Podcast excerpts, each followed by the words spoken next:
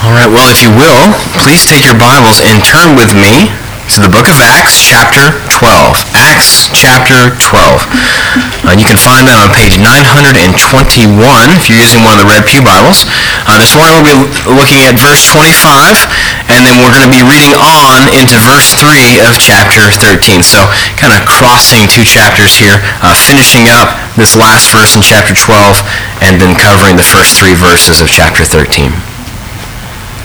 Now, if I were to ask you to describe a missional church, how would you answer? How would you define a missional church? Give you a second to think about that. Uh, some might say that a missional church is a church that is missions focused. Uh, the kind of church that prioritizes the sending and supporting of missionaries into places that need the gospel. Others might say that a missional church is a church that is dedicated to reaching the community around it, to show the love of Christ to others through acts of mercy, being quick to meet other people's needs. Now, undoubtedly, those are things that we see in the scriptures, describing the things, some of the things that the church is called to do. But I don't think that either of those definitions ultimately or fully account for what it means to be a missional church. A missional church, I would argue, is a church that is defined by obedience to the mission that God has given it through Christ. That is to say that a church that is on mission is a church that is committed to obeying the great commission that we have received from King Jesus, which is to go and to make disciples of all nations, baptizing them in the name of the Father and the Son and the Holy Spirit, teaching them to observe all that he has commanded us to do. Uh, there are many things that Christ commands his people to do, but this really is the key command that defines the mission of the church itself. I think Kevin DeYoung and Greg Gilbert put it really well, pretty simply actually, when they say, we go, we proclaim, we baptize, we teach, all to the end of making lifelong, die-hard disciples of Jesus Christ who obey everything he commanded. Now, it should be clear from what we've seen in the book of Acts as we've been making our way through it that the early church saw making disciples as their key task. Up until this point, we have seen how Christ was working through his church to expand his kingdom uh, from Jerusalem to into Judea and into Samaria and then progressively into other places in the world, places like Antioch, which is where we're at this morning. As we come to the end of chapter 12 and as we press on here into chapter 13, what we're seeing is another kind of new phase in the life of the church. The kingdom is expanding again. And the church in Antioch becomes the launch point for taking the good news of the gospel into some new places, places that I don't think that people really would have anticipated up until this point. This is an important moment in the history of the church. And Luke has recorded it for us not merely to just explain to us how Saul and Barnabas came to be in places like Paphos and Iconium and Lystra, but really to show us how God was working to expand the kingdom of Christ into the world. Luke is calling our attention here to the priority that Jesus has set for his people and the example uh, what we see of the church in Antioch as it committed itself to that task is very helpful for us as we think about what it means to be faithful to answer his call on our lives here and now as a church. So, Let's begin, as always, by reading our text together. If you will, please stand with me out of respect for God's Word and follow along with me as I read from Acts chapter 12, starting verse 25, and then on into verse 13, verse 3 of chapter 13. This is the word of the Lord. And Barnabas and Saul returned from Jerusalem when they had completed their task, their, their service, bringing with them John, whose other name was Mark. Now there were in the church at Antioch prophets and teachers, Barnabas, Simeon, who was called Niger, Lucius, of Cyrene, Manaen, a lifelong friend of Herod the Tetrarch, and Saul. While they were worshiping the Lord and fasting, the Holy Spirit said, Set apart for me Barnabas and Saul for the work to which I have called them.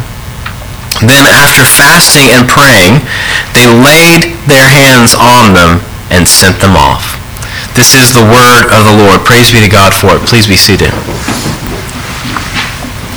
Now, the church at Antioch provides us with a remarkable display of the power of the gospel and the effectiveness of the work of Christ in just a very short amount of time, Antioch went from being a place with zero gospel presence to being a place that hosted a thriving church that was growing and maturing.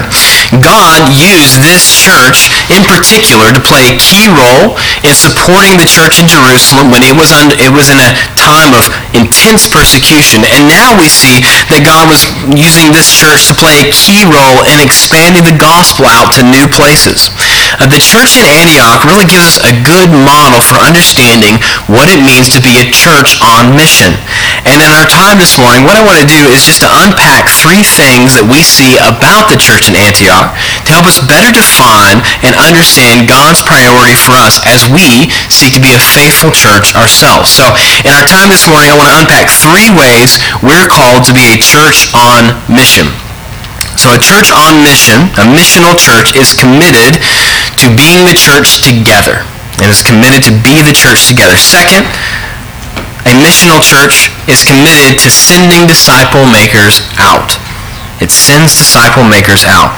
And third, we see that a missional church supports those that are called to go. It supports those who call are called to go. So let's begin by looking at what it means, what a missional church does to be the church together.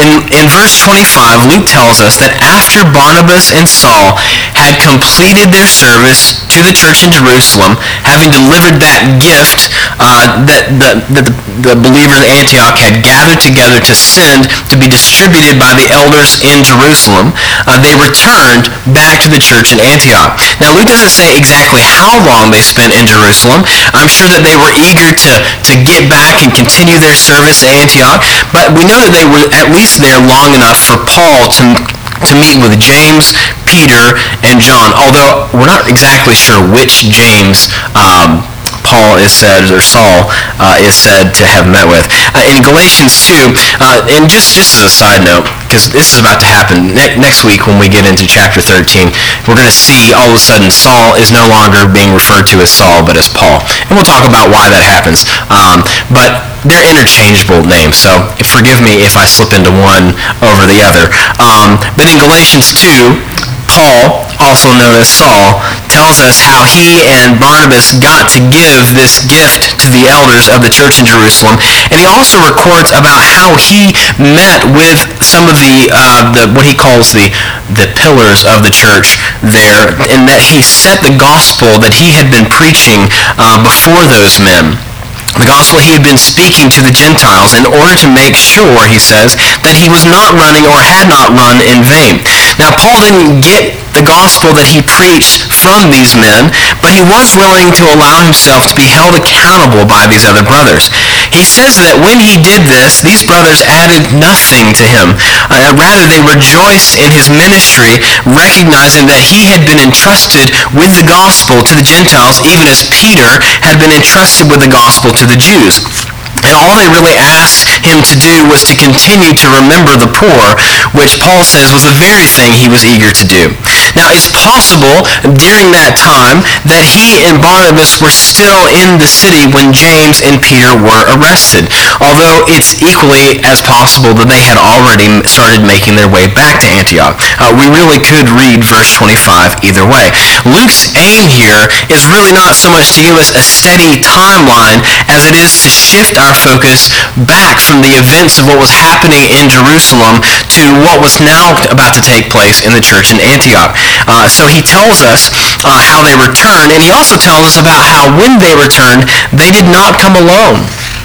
John, whose other name was Mark, the very Mark whose mother had opened her home to host those believers who had gathered together to pray for Peter while he was in prison, came along with Saul and Barnabas. Uh, Luke doesn't tell us exactly why he came with them. Uh, we can guess that he probably uh, came to assist them in their ministry in Antioch, and we learn later that while he initially went with them on their first missionary trip, he did not last for the whole trip. And we'll get into that uh, as we continue making our way through Acts. Uh, Mark really is a very interesting guy who shows up here. He also shows up in Paul's second letter to Timothy, his letter to Philemon, and then also in 1 Peter. So he's mentioned throughout the New Testament in several places. And it's thought that this is the same Mark who recorded the Gospel of Mark, which we have in our Bibles. Luke mentions him here in particular, uh, partially because Mark is going to play a, a really uh, unintentional big part uh, in kind of causing a split between Saul and Barnabas in Acts 15. So he's a guy you need to know about, although he's not the focus of our passage right now. Now, Luke tells us that when Saul, Barnabas, and Mark arrived back in Antioch, they jumped right back into the work of caring for the church there. Together with three other men, Saul and Barnabas continued to teach and to preach and to pastor the church that was there. Now, Luke lists uh, three other men in verse 1, introducing them as prophets and teachers. This included Simeon, who was called Niger, Lucius of Cyrene, and Manaen. Outside of these verses, we, we, we really don't have very much information at all about these three men. Uh, Simeon, it's thought, may have been from Africa. Uh, it is very possible that this is also Simeon of Cyrene, who is mentioned in Luke uh, chapter 23, verse 26, as the father of Alexander and Rufus. And if that is the case, then we would understand that he is actually the man who the Romans pressed into service to carry Jesus cross through the streets of Jerusalem. It's possible this could be someone else, but there does seem to be a little bit of a connection there. So that, if that were the case, uh, you can imagine what it must have been like to hear this man preach to you. He would have seen things firsthand. Now, Lucius, on the other hand, is a very common Roman name. Some commentators speculate that this could be a reference to Luke, since uh, Lucius is, we, we translate that over actually to Luke. Um, but we don't know that, and it was a very common name, so it's hard to say anything really particular about him. Manaen, on the other hand, we are told, is a lifelong friend of Herod the Tetrarch, which suggests that he had actually been raised and raised up, or at least adopted, or at least been a close companion of Herod Antipas, who is uh, not a good guy. So this is a very interesting conglomeration of guys, um, but it's, it's clear that God's grace has been working in a powerful way through their lives. As we look at the church in Antioch, the key thing you need to notice, I think, is that it was stacked with faithful teaching and preaching. And Luke means for us to understand that the church in Antioch was coming together regularly to receive God's word, to disciple and to be disciple, to seek God in worship, prayer, and even fasting together. They were living out their faith as one. And I'm certain that while the church in Antioch must have missed Barnabas and Saul when they took their leave and traveled to Jerusalem to bring the gift they had gathered to the saints in Jerusalem. Uh, we can't say that God didn't provide for the church's growth and their edification in their absence. What, we, what we see here is that Christ truly did hold center stage in the church in Antioch. And as a result, the church was living together and it was thriving together. Luke records the names of these men who were leading the church in Antioch, but his purpose isn't so much to draw attention to them as it is to give us a glimpse into the vibrant life of the church there. Luke describes this church uh, definitively. It is the church in Antioch. The church in the city was, was not just a bunch of believers who were loosely associated with each other. No, they were committed to each other. They were meeting together. They were, they were coming together regularly and purposefully to sit under God's word, to respond together to God in worship and praise. They were coming together to pray. They were coming together as with one body, uh, with with one mind and one purpose, which was the glory of Christ. Uh, they were coming together to disciple one another and, and to grow to be discipled. Presumably, uh, Luke doesn't say it, but we would assume they were observing the ordinances as well, just as the other churches in the New Testament would have been doing. Luke gives us the names of these men who are leading the church at Antioch, but what he really intends to emphasize to us in his description here is the life of the church in Antioch. It, it, was, it was while the church was being the church that God's call came to them to send Barnabas and Saul out for this work he had set apart for them to do. That's, that's not a small thing. Discipleship is meant to be something that happens within the context of the local church. It's, the local church is the coming together of the body of Christ. And the members of the body of Christ grow and thrive together in it. Now, the evidence of that in the scriptures is clear and evident in at least three ways. It's, the first place it is evident is in the commands that God gives us as individual believers. Hebrews 10 verse 24 through 25 exhort us, let us consider how to stir up one another to love and good works, not neglecting to meet together as is the habit of some, but encouraging one another, and all the more as you see the day drawing near. Likewise, he says, exhort one another every day as long as it is called today, that none of you may be hardened by the deceitfulness of sin. Paul instructs us in Romans 12, let love be genuine. Abhor what is evil. Hold fast to what is good. Love one another with brotherly affection. Outdo one another in showing honor. Do not be slothful in zeal. Be fervent in spirit. Serve the Lord. Rejoice in hope. Be patient in tribulation. Be constant in prayer. Contribute to the needs of the saints and seek to show hospitality. Likewise, Jesus calls us to love God and to love one another. In fact, he says that our love for one another will be what identifies us and distinguishes us from the world around us. That sort of building up in love is meant to happen in every part of our lives. But we really do learn to do it in the fellowship of the body of Christ. The second evidence in Scripture that we see for the role the local church is supposed to play in that is in the gifting of the Holy Spirit. When Jesus ascended into heaven to the right hand of the Father, he poured out his Spirit on his church as the guarantee of our hope. He also gave us the Holy Spirit to equip us to live out our lives in faith. Now, the Holy Spirit also binds believers together in one body. And again, in Romans 12, Paul warns us not to think too highly of ourselves, but to think with sober judgment, each according to the measure of faith that God has assigned. As he describes the local church, he calls it one body which is composed of many members, not all of which have the same function. He tells us that the Holy Spirit gives gifts that differ according to the grace of God and the need of the body as a whole.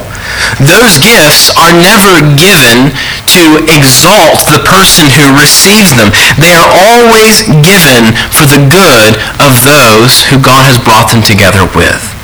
That's part of God's good design for the local church.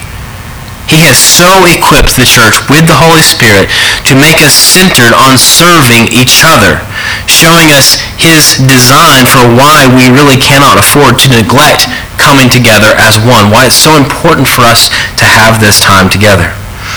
The third example that we see of the church across is across the scriptures also teaches us the importance of coming together for discipleship. Besides the Gospels and the book of Acts, all of the books of the New Testament are either written directly addressing a distinct local church or they at least mention one. The early church did not see their gathering as something that was optional. They, they saw it as vitally necessary for their growth in Christ, something that was essential in their obedience to his commands. Now, the reason I I want to make this point to you is not because I want you somehow to think that your involvement in church is what makes you a Christian or what saves you. That could not be further from the truth. But what I do want you to see is that the local church is a vital thing. God has designated the local church to be one of the primary vehicles of our sanctification. Jesus gave authority not to individual leaders in the church, but to the church itself. His Holy Spirit equips the church for that work. The gathered church plays an essential role in our growth into Christ, and it is crucial to our mission. If, we, if we're to be faithful as a church, then we need to do two things. First, we need to recognize the goal of the church, which is to make disciples. But second, we need to commit ourselves to together for that work. Mission, missions, as we'll see in a minute, plays a key role in Christ's calling on our lives, but obedience to the mission of Christ starts here, seeking to build one another up in grace and love and in the truth of the gospel. It is vital that we come to church regularly, not simply seeking, seeking to receive the, from the body, but also perhaps more importantly, seeking to give to others, seeking to, to see them grow in grace and in the knowledge of the Lord, seeking to motivate and encourage one another in obedience to Him. That is where being the church on mission, a missional church, really starts. It starts right here, right now. Even as it starts here, though, it also has a tendency to be outward as well. And that brings us to our second point. A missional church sins. Now, while the church at Antioch was being the church, while it was gathered together to do the work that Jesus had called it to do, something special happened. One day, Luke says, while they were worshiping the Lord and fasting, the Holy Spirit said, set apart for me Barnabas and Saul for the work to which I have called them. Now, there are a number of things I want to point out to you about this uh, command. The first thing is that this command we see came directly to the church. Uh, notice that. Before we look specifically at what God said, we need to notice who God says this to. God did not say, Barnabas and Saul, I have work for you to do. It's time to wrap things up, say your goodbyes, it's time to leave. No, the command to set Barnabas and Saul apart for this work was directed at the body of believers that was with them. It came to them, we see, while they were worshiping the Lord and fasting. That is when the Holy Spirit said this. Now, I'm led to think that this was less likely a general impression that fell on the church and more likely a word that was spoken to them by one of the men that Luke has just mentioned. After all, he's, mentioned five uh, different people who are prophets and teachers. One way or another, this wasn't a private message. It was a command to set these two important leaders who were in the church apart that they could go and continue this work of disciple making elsewhere, preaching the gospel to people in places that had not yet heard the good news of Jesus' life and death and resurrection. In setting Saul and Barnabas apart to go and to do this, the church was releasing them their, from their responsibilities there, and they were recognizing that God was calling them to go somewhere else. Now, I can imagine how difficult it would have been to do that. I've said a lot of goodbyes to a lot of people over the years who God was taking from, from one place to another for the sake of the gospel. And it's a bittersweet moment because you rejoice in what God is doing and you rejoice because of the blessing that you know those people are going to be in the places he's taking them. But it is hard to say goodbye.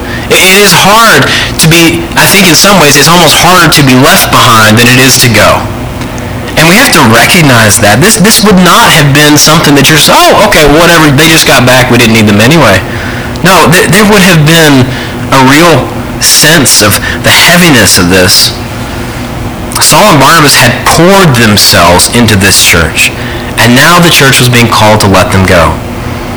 They were having to trust that God, in sending them somewhere else, was going to continue to provide for them, even as they did this through the ministry of other men. What's more, they were, as a church, exercising a certain amount of authority to send Barnabas and Saul out. Barnabas and Saul weren't going on their own authority. They were going in obedience to the leading of the Holy Spirit with the blessing and the intentional sending out of the local church where they were serving at the time. We do not call ourselves into ministry. We submit ourselves to the calling and the will of God. Clearly, God has appointed the local church to play a role in the expansion of the gospel. And when we think about that, it, it really makes sense. The, the church is the blood-bought bride of Christ. In giving this command to the church, the church in particular, we see that the Holy Spirit was emphasizing the glory of Christ over the glory of Saul and Barnabas. They went in obedience with the authority of the church they served. And the second thing to notice here is that as the church set Saul and Barnabas apart, they were sending them to do the work which God had appointed them to do. The divine calling was matched with a divine work. Barnabas and Saul weren't going out to just go pursue their own ends somewhere. They were going in obedience to God to do what he had commanded them to do. Now, Luke doesn't specify what work this is, but we can clearly see later on, as we continue to read what they did, that this work was specifically to take the gospel to the nations, to, to make disciples and to plant churches that continued this work on in new places. The work that God called Saul and Barnabas to was the same work which Christ commissioned his disciples with in Matthew 28. And I want to bring that to your attention because it's important for us to see the priority of missions abroad. We've talked about what the goal of the church, why we need to gather, why, why that makes us a missional church. That begins here. But as we think about missions abroad, uh, we need to see that that same priority that is supposed to reign over the church locally and here must reign over the church as it goes out to the world. The mission of missions is the glory of Christ among the nations. The church has been called to a task not merely to try and relieve the symptoms of suffering, but to deal with the root cause of that suffering, which is sin. And we deal with that primarily through the proclamation of the gospel missions on a global scale holds the same priority of the church on the local scale, which is to make disciples. Now, there are many creative avenues to enter unreached places with the purpose of sharing the love of Christ with others. But at the end of the day, biblical missions is Christ-centered, gospel-driven, and church-oriented. Digging wells has its place. But unless we share the living water with the world around us, we are not doing the work that God has called us to do. I am, I'm so thankful for the missionary partners that we have as a church. Because if there's one thing that has, stands out to me about them, it's that their primary goal is to get the gospel to those who have not heard it. And what's more, they understand that the priority of the church where they are is the same mission that we have been called to here in Sheboygan, which is reaching a lost and dying world with the light of the gospel. That, that is a rich blessing. And it's something to praise God about, even as we pray for them. It is important that as we commit ourselves to pray for these missionary partners that we have, and even as we consider if we were to ever bring on new missionary partners, that we need to pray for them first and foremost that God will guard that commitment in their hearts. It's also important as time goes on for us to pray that God will continue to raise up new missionaries who are committed to that same task as well. And the third thing I want to point out to you here about God's calling, about his command here, it really is has to do with who he called. God did not call Simeon. He did not call Lucius. He did not call Manaen. He called Saul and Barnabas. I think about what it must have been like to have heard the Lord call these two men away from the church at Antioch again. If, if I had been in this church, I'll tell you, I would have had a really hard time letting them go, at least on a personal level. I mean, these are the best and the brightest. Barnabas had been there really from the very beginning, and the church had just grown and thrived because of his encouraging and his teaching. It had also grown and thrived with his partnership with Saul in the ministry there.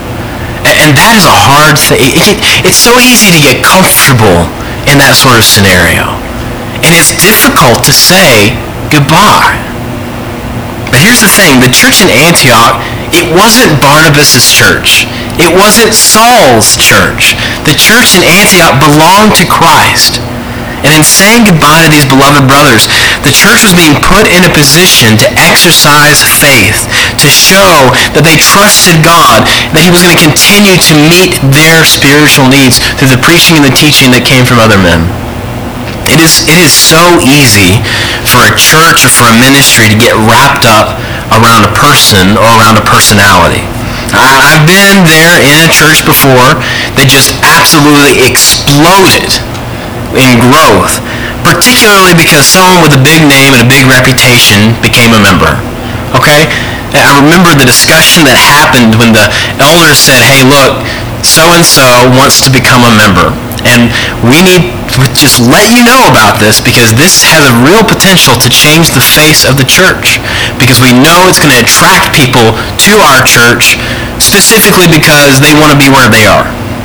And we need to make you aware of that. I've seen how intentional how, how much intentional work had to be put into paying attention to the making sure the church was remaining faithful to the mission of Christ and not becoming a place where a celebrity was. The purpose of the church does not revolve around one per- person standing at a pulpit or sitting in a pew. I, I've seen churches come unraveled as a pastor retires or leaves, showing that there was more commitment to that pastor than it was to being the church itself. So brothers and sisters, let's remind ourselves the point of the church is the glory of Christ. Not one pastor, not one theologian, not the music leader. It's about Christ. It's about his mission.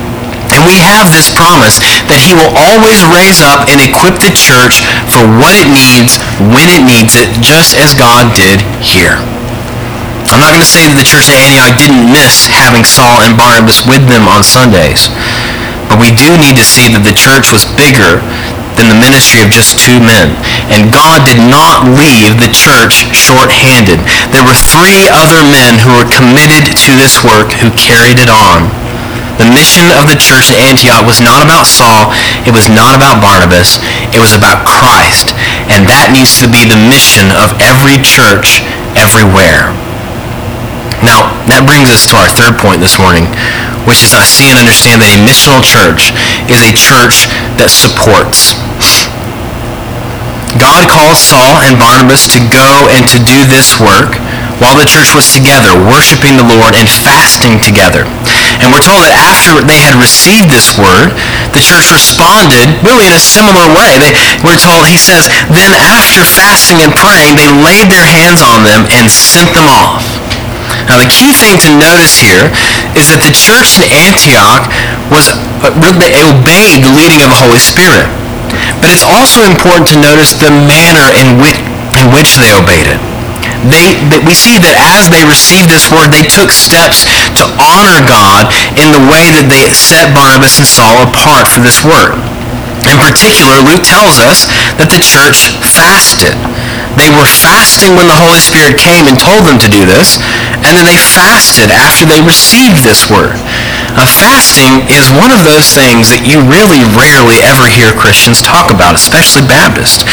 And yet it is mentioned in the scriptures quite a bit. Uh, one author I read pointed out that fasting is actually mentioned in the New Testament, it's mentioned in the Bible more than baptism is.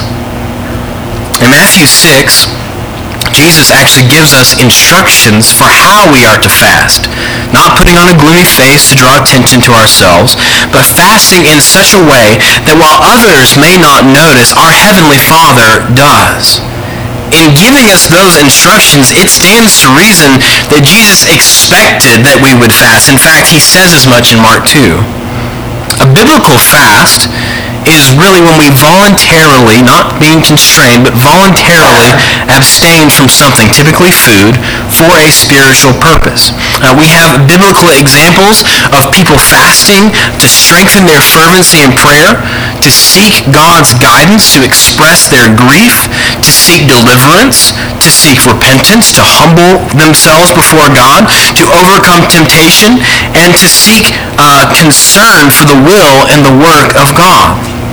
Denying ourselves food tends to sharpen our sense of dependency on God. And it honors God because it seeks satisfaction in Him alone. Fasting sharpens our gratitude to God and it defies the gluttonous nature of our flesh. Uh, to quote one author, full stomachs and jaded palates take the edge from our hunger and thirst for righteousness. They spoil the appetite for God. So fasting is a powerful tool for fighting the desires of the flesh. It builds self-discipline up by helping us to exercise our faith. Luke doesn't say why the church was fasting before the Word of God came to them, uh, but I suspect, given the priorities we've already seen at work in this church, that they were doing this specifically to seek God's guidance, praying that God would continue to expand his church to the nations. I'm inclined to think, though I have no evidence to really say for sure, that God called Barnabas and Saul to this work in direct response to those prayers and the worship and the fasting of the church. I'm also struck by the way that the church responded in obedience to God, committing themselves as they received this word, not just to taking action, but to fasting and praying before they laid their hands on these, on these two beloved brothers to send them out.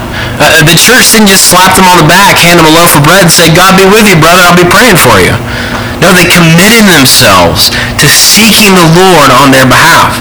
The will of the Lord had been made clear to them, but that didn't stop the church from going before the Lord to labor in prayer before him on their behalf.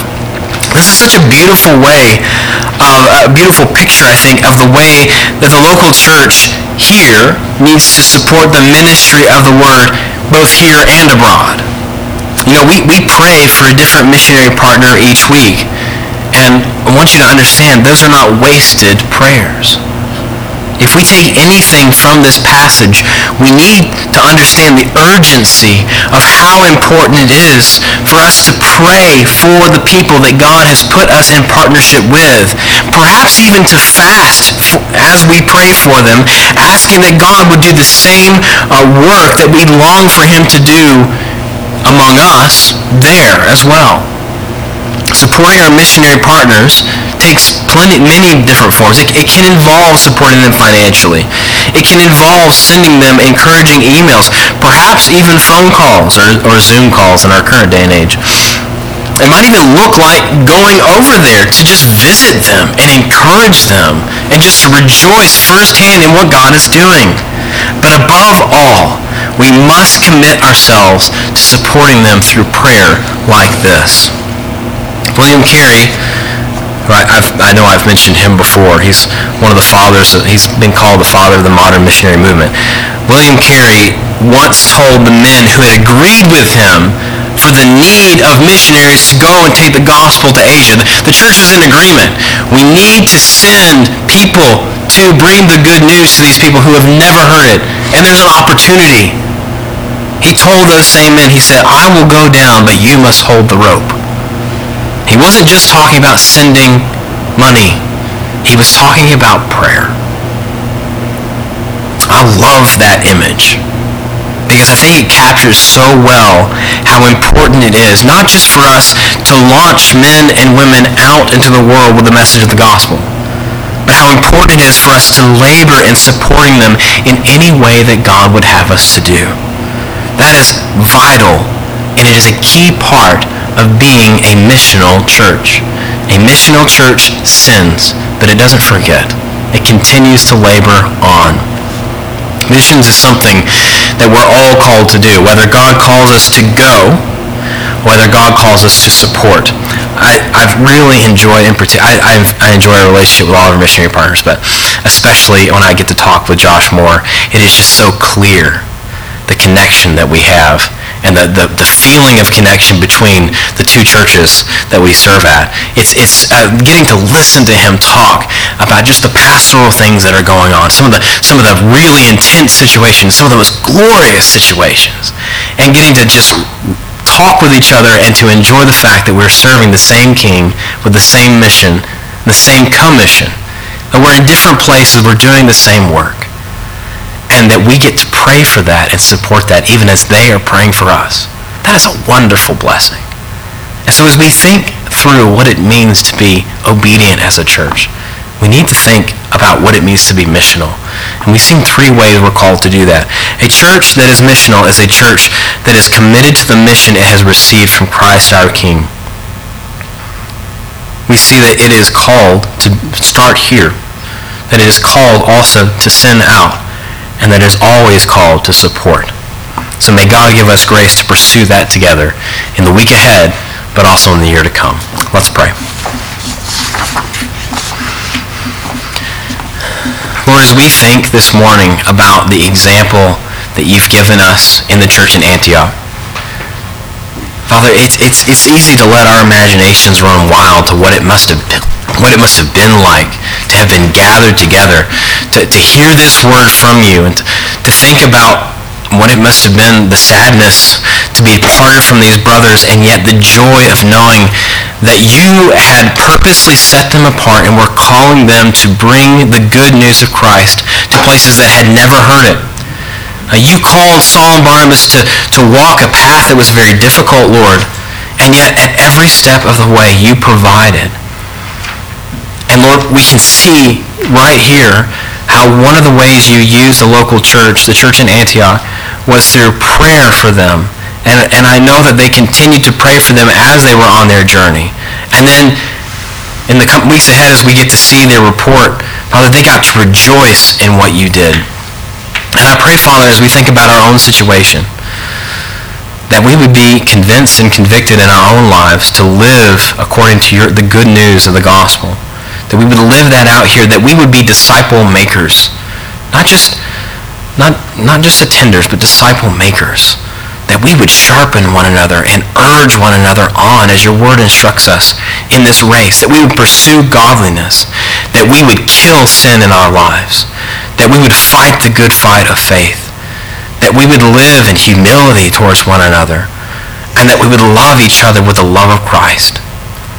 Father, as we pray for that for ourselves, we pray for the church that is, that is all over, scattered across the world. We thank you, Father, that by your providence the sun never sets in the kingdom of Christ. And it will continue to be that way until he, he returns and all the world sees and knows that he is king. And in this time of your patience, Father, I pray that you would give your saints diligence to speak the word, to disciple one another, and to remain faithful no matter what comes. Father, we thank you for your enduring promises and the hope of Christ that does not disappoint. And we pray that we would exercise the love that he has shown us in the way we treat one another. And I pray this in Jesus' holy name. Amen.